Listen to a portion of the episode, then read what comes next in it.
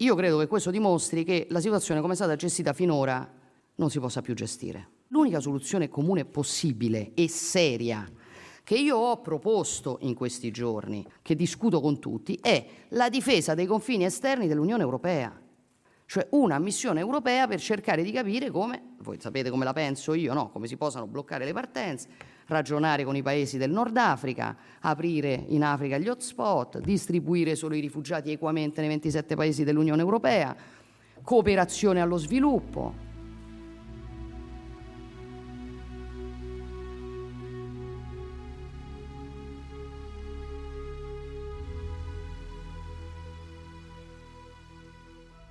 La questione migratoria nel nostro paese ha rappresentato il tema più caldo, il centro del dibattito pubblico fino a qualche anno fa. Poi abbiamo avuto un relativo silenzio fino a quando, nelle ultime settimane, la cronaca non ha visto il riemergere di questo argomento.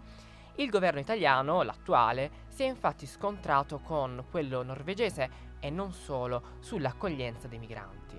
Siamo nel canale di Sicilia, tra il 22 e il 26 ottobre quando la nave Ocean Vikings dell'organizzazione non governativa SOS Mediterranee soccorre 234 donne e uomini in difficoltà nelle acque del Mediterraneo. Questo salvataggio porta il capitano a chiedere l'attracco nel porto sicuro più vicino, ovvero quello di Catania, ma agli uomini e alle donne a bordo non è permesso di scendere a terra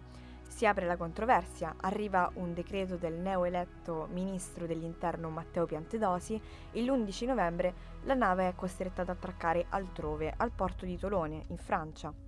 In quegli stessi giorni però le acque nazionali sono affollate da altre imbarcazioni simili. Infatti insieme alla Ocean Viking al largo delle coste nazionali ci sono anche altre due navi, la Joe Barents e la Humanity One, e in tutto trasportavano 246 migranti. A queste ultime, invece rispetto a ciò che era accaduto alla Ocean Viking, è stato dato il permesso di attraccare viste le pericolose condizioni meteorologiche che si stavano manifestando in mare. In questa vicenda, infine, entra in gioco una quarta nave, la Rise Above, entrata in porto a Reggio Calabria con tutti i suoi 89 migranti. Insomma, come abbiamo detto, solo la Ocean Viking è stata indirizzata verso la Francia e non senza polemiche. Parigi solleva infatti una controversia e accetta la nave battente bandiera norvegese in via eccezionale, commentando il comportamento dell'Italia come un brutto gesto. L'interpretazione dell'Eliseo è che 123 dei migranti sulla nave dovessero essere respinti perché non aventi diritto al soggiorno e all'asilo. Per loro infatti l'Odissea continua. Oggi capiamo in che modo. Benvenute e benvenuti ad una nuova puntata di Oltre, un podcast di Roma 3 Radio condotto da Vito Lavacca e Chiara Esposito.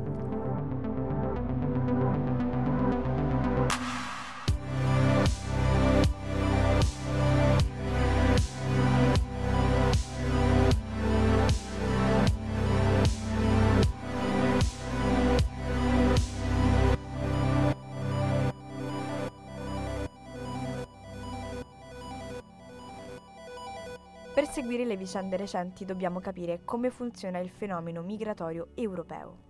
Per entrare in Europa, infatti, ci sono due possibilità, via mare e via terra. Le rotte principali che i profughi utilizzano sono due, quella che passa dai Balcani, e quindi quella via terra, e quella che attraversa il Mediterraneo, ovvero via mare. L'Italia è uno dei primi paesi infatti che un migrante che segue la tratta via mare incontra e ogni anno decine di migliaia di profughi sbarcano proprio nel nostro paese. Tra il 2014 e il 2016 si parlava di oltre 150.000 sbarchi l'anno e nonostante il dato sia in calo, già a novembre di quest'anno si sono registrati oltre 80.000 sbarchi. La questione delle migrazioni è una delle più controverse dibattute degli ultimi anni ed è anche una delle più complesse da, da gestire, soprattutto perché riguarda situazioni diverse tra di loro, ma che definiscono un fenomeno enorme, difficile anche da quantificare. Non ci sono attualmente dei sistemi che permettono di tracciare i movimenti delle persone che seguono percorsi non registrati, quindi non è possibile stimare con precisione il numero delle persone che illegalmente attraversano i confini europei. Per inquadrare correttamente il fenomeno della migrazione serve prendere in considerazione numerosi aspetti che la contraddistinguono, burocratici, economici, politici e sociali. Per queste ragioni, insomma, abbiamo deciso di parlarne con un esperto in materia, il professor Claudio Di Maio, docente di diritto dell'Unione Europea all'Università della Calabria e eh, membro staff del Europe Direct Center di Roma 3. Benvenuto. Grazie a voi per questo fantastico invito. Io direi che per esplorare un tema così complesso e articolato pa- dobbiamo partire dalle basi. Le chiederei eh, come funzionano legislativamente i soccorsi, insomma a chi spetta secondo la legge l'obbligo di soccorso in mare e che ruolo hanno Guardia Costiera e ONG in tutto questo. Allora, innanzitutto grazie per questa domanda, ci vorrebbe una puntata intera evidentemente di oltre per rispondere, però cerchiamo di essere sintetici e chiari per tutti gli ascoltatori. Come molti credo sapranno, gran parte del soccorso in mare è affidato ormai al diritto internazionale consuetudinario. Però prima ancora delle consuetudini, cioè quelle che tutti gli stati eh, senza alternative rispettano in alto mare, questi tre diritti sono stati racchiusi in importanti convenzioni, come appunto la Convenzione Search and Rescue eh, e anche la Convenzione ONU sul, sul diritto del mare, che eh, non a caso eh, all'interno di queste convenzioni troviamo le firme di eh, tutti gli Stati membri eh, dell'Unione Europea. In realtà poi questo tema viene fortemente arricchito da altri strumenti internazionali che incidono in un certo modo anche sul diritto del mare, vale a dire eh, in primis la Convenzione di Ginevra sul diritto dei rifugiati del 51 che esprime al suo interno un diritto, il diritto al non respingimento, che riguarda proprio in questo caso il soggetto che si va a soccorrere. Quindi in buona sostanza il soccorso non è un'alternativa, diventa un dovere, un dovere non solo morale come spesso si è portato a pensare, ma come diceva anche la Presidente Mezzola proprio eh, ieri sera sui, sui canali insomma, delle, delle, reti nazionali italiane, diventa anche un obbligo legale, un qualcosa eh, di diritto. Quello che è ancora più importante però è il ruolo che spetta ad ognuno, come dicevi giustamente tu. Da un lato chiaramente c'è il ruolo principale dello Stato perché lo Stato non può in un certo senso sottrarsi dal soccorso, anzi ha una sorta di commistione tra il compito di pattugliamento delle frontiere, che viene dato in primis anche dal, dal, quadro giuridico dell'Unione Europea, ma dall'altro lato anche l'obbligo di prestare soccorso e di portare il soggetto in un cosiddetto place of safety, quindi in una sorta di posto sicuro, che non necessariamente è un porto. E dall'altro lato le ONG in quanto entità private certamente possono e debbono essere regolamentate, ma all'interno del loro statuto già le ONG in quanto organizzazioni con una parziale soggettività eh, internazionale possono essere soggetti chiamati ad operare anche in connubio, in collaborazione, non necessariamente in sostituzione degli stati per queste operazioni. Claudio, prima tu hai citato l'obbligo da parte dello Stato di portare i migranti in un porto sicuro, in un posto sicuro. Ora, in che misura il motivo per il quale un individuo si trova a migrare incide sulla sua permanenza nel territorio ospitante? Guarda, la, mm, sostanzialmente eh, la manualistica ormai conclamata era solita suddividere tra migranti economici e migranti umanitari una suddivisione che, lo ammetto, lo usiamo anche noi nelle, nelle, aule per comodità didattica, ma è una suddivisione, non ho timore di affermarlo, sempre più eh, diciamo difficile da individuare. Un po' perché eh, per migrante economico solitamente noi intendiamo la persona che migra eh, semplicemente eh, per questioni di push and pull eh, derivanti eh, appunto dalla ricerca di migliori condizioni di vita sul lato umanitario diventa un po' più semplice perché al migrare spesso c'è la persecuzione, la fuga, il timore di trattamenti inumani degradanti. Sicuramente avremo modo di affrontarlo nell'intervista di oggi in più punti, ma parliamoci chiaro sin da ora, al mutare dei canali di accesso all'interno dei territori, in primis quelli dell'Unione Europea, che sono canali sempre più ristretti, le migrazioni sono diventate sempre più miste e quindi più difficili da individuare. Quindi l'umanitario e l'economico talvolta entrano attraverso lo stesso canale. Quindi l'incidere in primis incida sull'ottenimento della condizione giuridica per cui è sempre più difficile non solo chiarire chi è il rifugiato, il richiedente protezione sussidiaria o protezione speciale come è previsto adesso nel nostro ordinamento, ma diventa anche sempre più difficile il secondo step, cioè il processo di integrazione dello straniero nel territorio. Commentando i fatti di cronaca recente, si è parlato tanto del decreto del ministro Piantedosi e della sua volontà di portare sul tavolo europeo il tema delle politiche redistributive. Che scenari ci sono a riguardo? Quali sono le operazioni concrete che potrebbero essere messe in atto? Ma in questo l'Italia, come Stato membro dell'Unione Europea, a dire la verità, non è la prima volta che porta sul tavolo del Consiglio, ma anche in un certo senso anche del Parlamento europeo, queste tematiche.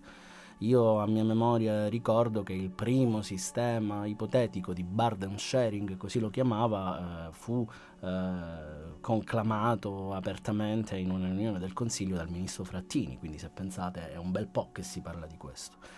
In realtà, eh, diciamo, senza prendere posizioni concrete, eh, questa proposta del governo italiano eh, si spera vada a, um, in un certo senso, portare al centro dei lavori degli Stati membri il tema dell'immigrazione, che, eh, ahimè, è una grande assente delle ultime riunioni fatta eccezione per una grande data che è quella del 23 settembre 2020 quando la Presidente von der Leyen ha mm, in un certo senso presentato a tutti, non solo agli Stati membri, ma anche ai parlamentari, il nuovo patto europeo su immigrazione ed asilo. Un patto che come ha detto una mia celeberrima collega ha qualcosa di nuovo, anzi qualcosa di antico, in un famoso articolo da lei pubblicato, ma un patto su cui certamente si può cominciare a ragionare, si deve cominciare a ragionare per riformare e anche per cercare di identificare una governance comune dell'Unione Europea.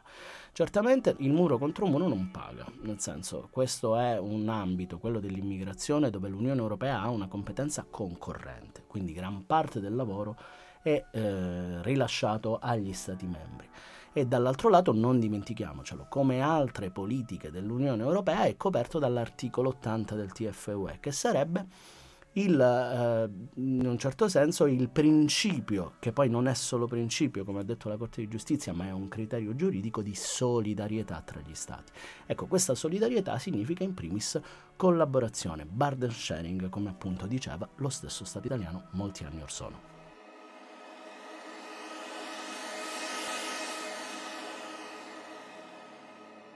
Frontex è l'agenzia europea incaricata di coordinare e sostenere gli Stati membri nella sorveglianza delle frontiere esterne dell'Unione Europea. Dal 2019 inoltre può concludere accordi di cooperazione anche con paesi terzi non confinanti con il territorio dell'Unione Europea. I suoi agenti sono funzionari europei armati. Questi possono essere dispiegati dentro e fuori il territorio dell'UE per proteggere e difendere le frontiere europee hanno il compito di eh, respingere potenziali richiedenti asilo colpevoli di aver tentato di raggiungere l'Unione Europea in modo irregolare, che è l'unico modo poi a loro disposizione. Il Consiglio europeo afferma che, grazie alle azioni intraprese dall'UE per affrontare la situazione migratoria, dal 2017 si registra un forte calo nel numero di arrivi irregolari dalla Libia lungo la rotta del Mediterraneo centrale. Inoltre i leader dell'UE si sono impegnati ad aumentare la cooperazione con la Libia e a combattere i trafficanti. A questo proposito, nel giugno del 2018, i leader hanno chiesto di aumentare il sostegno alla Guardia Costiera libica. Ma c'è un problema. Nei centri di detenzione libici le condizioni sono inumane, come più volte sottolineato dai report di Amnesty. Le persone hanno scarso accesso al cibo, all'acqua, alle cure mediche e sono sottoposti a trattamenti brutali, quali tortura, violenze sessuali e sono anche soggetti a tratta di esseri umani. I guardacoste libici, insomma, intercettano uomini, donne e bambini che cercano di scappare alla ricerca di salvezza attraverso il mar Mediterraneo e mm, ne consentono il ritorno forzato in Libia, dove vengono trasferiti per essere sottoposti a detenzione del tutto illegittima. Abbiamo appena effettuato un salvataggio con 40 persone a largo della Libia, era luna di notte e adesso sono quasi le 3 e abbiamo avuto un'altra allerta dall'Arfon di un'altra barca, probabilmente un gommone con oltre 70 persone a bordo, non lo sapremo finché arriveremo e siamo pronti per, siamo quasi uh, nelle vicinanze del, del, barcone o del gommone in difficoltà e stiamo per lanciare nostre, uh, i nostri gommoni rapidi per effettuare il, il salvataggio. Come abbiamo detto, la rotta che passa per il Mediterraneo centrale è quella più percorsa, con più di 67.000 attraversamenti nel 2021, oltre a essere una delle più pericolose al mondo. Negli ultimi dieci anni circa 20.000 persone hanno perso la vita nel tentativo di raggiungere l'Unione Europea a bordo di imbarcazioni o gommoni fatiscenti e sovraffollati. Il paese da cui si registrano più partenze è la Libia, ma sempre più numerose sono quelle dalla Tunisia e dalla Turchia. Nel caso dell'Italia, le quattro nazionalità più presenti fino a settembre 2022 sono state Egitto, Tunisia, Bangladesh e Siria. In molti casi si tratta di migranti in fuga dalla povertà, ma c'è anche chi fugge da persecuzione, violazione dei diritti umani e conflitti armati. Focalizzandoci poi sulla rotta balcanica, sappiamo che questa è stata la seconda rotta più percorsa nel 2021, con più di 61.000 attraversamenti, la maggioranza di questi può essere attribuita a migranti che si trovano da tempo nelle regioni dei Balcani occidentali e che cercano ripetutamente di raggiungere i paesi dell'Unione Europea dove hanno intenzione poi di stabilirsi. Molti sono migranti non regionali che cercano di entrare nella zona dei Balcani occidentali da sud, Grecia e Bulgaria, per poi dirigersi verso nord e cercare di uscire dalla regione attraverso i confini della Romania o dell'Ungheria, della Croazia, della Serbia. Allora, sappiamo che le rotte principali per arrivare in Unione Europea, la tratta definiamola del Mediterraneo, che include comunque Africa e, e poi la tratta dei, dei Balcani. Eh, quando i migranti attraversano queste due tratte e arrivano ad esempio in Italia, hanno una condizione giuridica differente in base al tipo di, di, di percorso che... Ma sostanzialmente diciamo no, eh, lo sbarco via mare e l'arrivo via terra pone il migrante in una condizione astrattamente identica.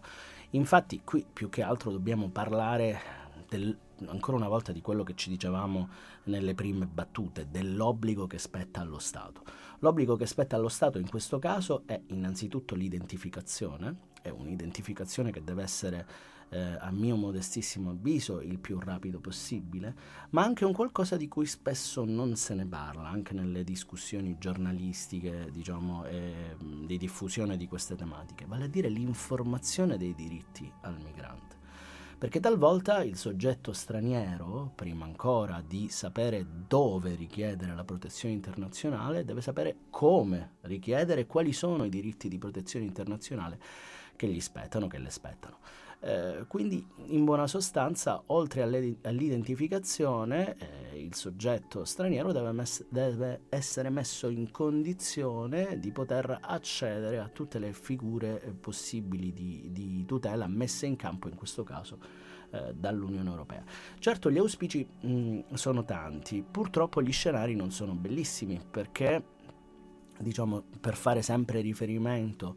al nuovo patto europeo di immigrazione ed asilo, per il quale tra l'altro eh, le cinque successive eh, presidenze di turno dell'Unione Europea e il Parlamento hanno raggiunto un accordo di legislatura e si sono impegnati a eh, portarlo avanti, portare le, le, nuove misure proposte dalla Commissione entro il 2024, entro il dicembre del 2024, quindi questo da un lato è un barlume di speranza,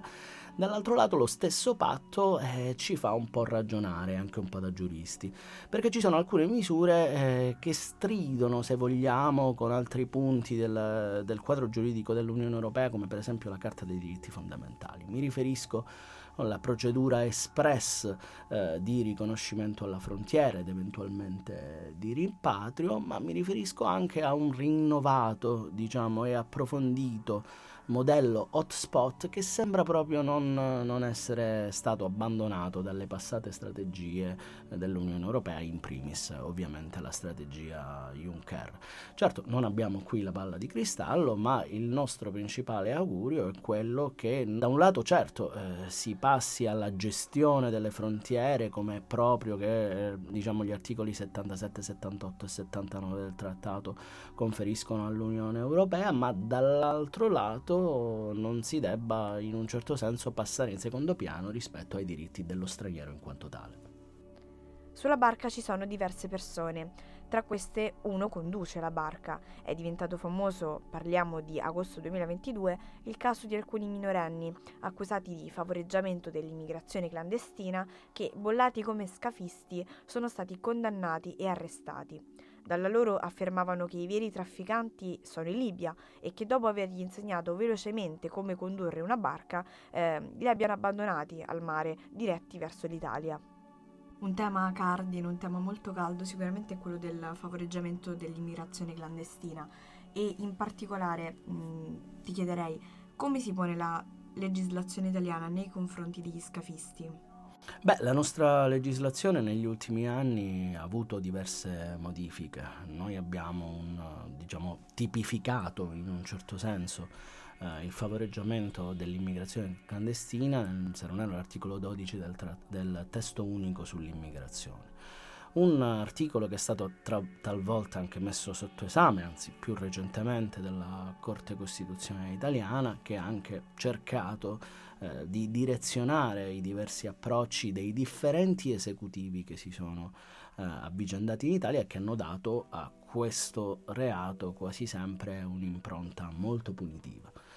È chiaro, questo è quello che dice la, la normativa, il favoreggiamento in Italia, eh, questo è fuori di dubbio, è fortemente eh, sanzionato, però devo dire la verità, rispetto ad altri eh, casi con cui abbiamo avuto modo di discutere prima della diretta, voglio dire quello per esempio dei soggetti minori che diciamo nelle imbarcazioni venivano sanzionati perché in un certo senso equiparati a quelli degli scafisti.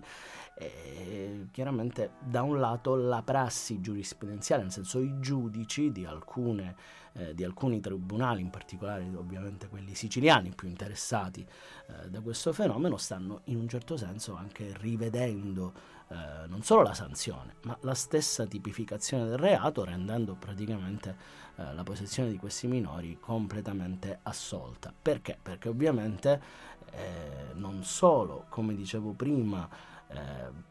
il, il, favoreggiamento dell'immigrazione clandestina non si tratta solo del portare lo straniero in maniera illegale, poi il termine clandestino non è proprio idoneo, in maniera illegale sul territorio, ma mh, è una cosa più complessa perché ovviamente eh, significherebbe incitare, finanziare e in un certo senso incentivare l'immigrazione illegale ovviamente questi poveri soggetti stranieri sono vittime di un reato ben più grande internazionalmente punito che è quello di tratta degli esseri umani. Claudio, prima parlavamo, un conto è l'accoglienza, poi c'è lo step successivo, l'integrazione del, del, dello straniero. Da questo punto di vista, che tipo di lavoro si è fatto e si sta facendo, magari, perché se guardiamo all'Italia sappiamo che c'è di fatto un problema molto grosso che è un fenomeno di invecchiamento della popolazione italiana. Da questo punto di vista, sapendo che c'è questo problema, si sta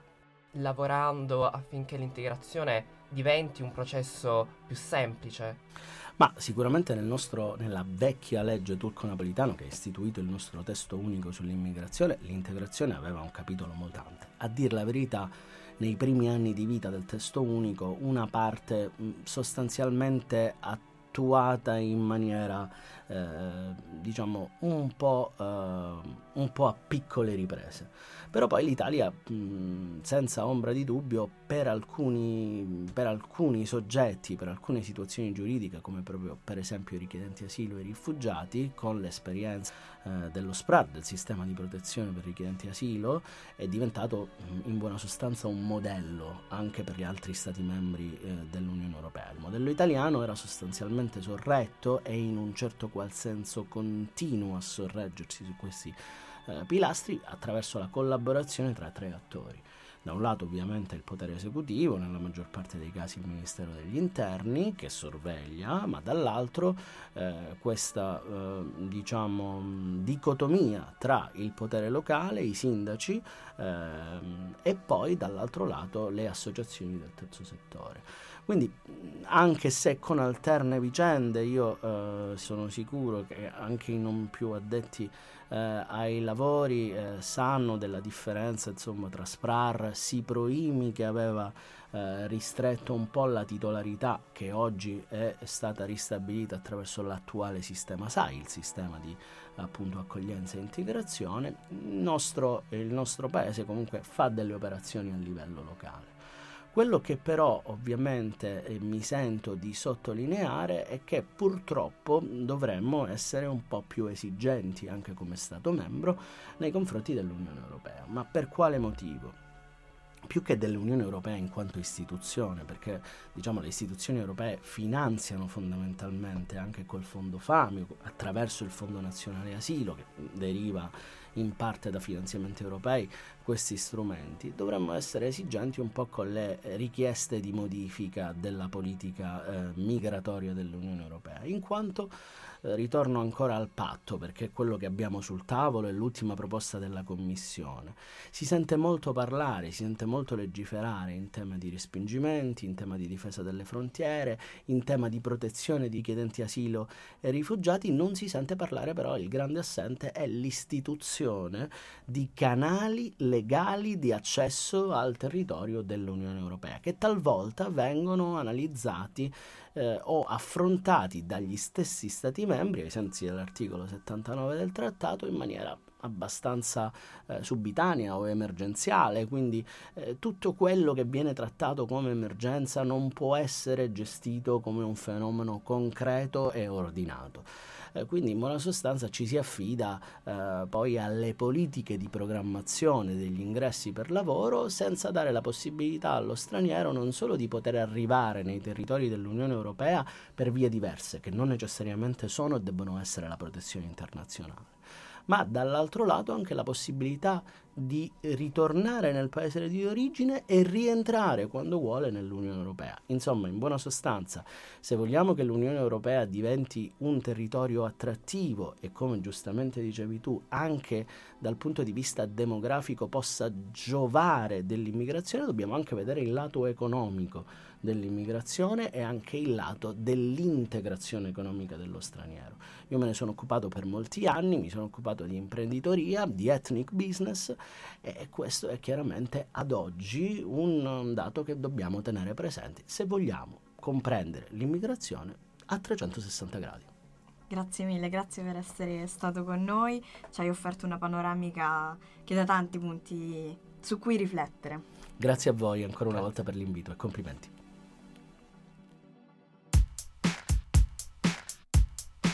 Oltre è un podcast prodotto da Roma 3 Radio. Le voci sono di Vito Lavacca e Chiara Esposito. La cura editoriale di Francesco Cuccaro e Federica Ranocchia. Musica e montaggio sono di Renato Cacciapuoti.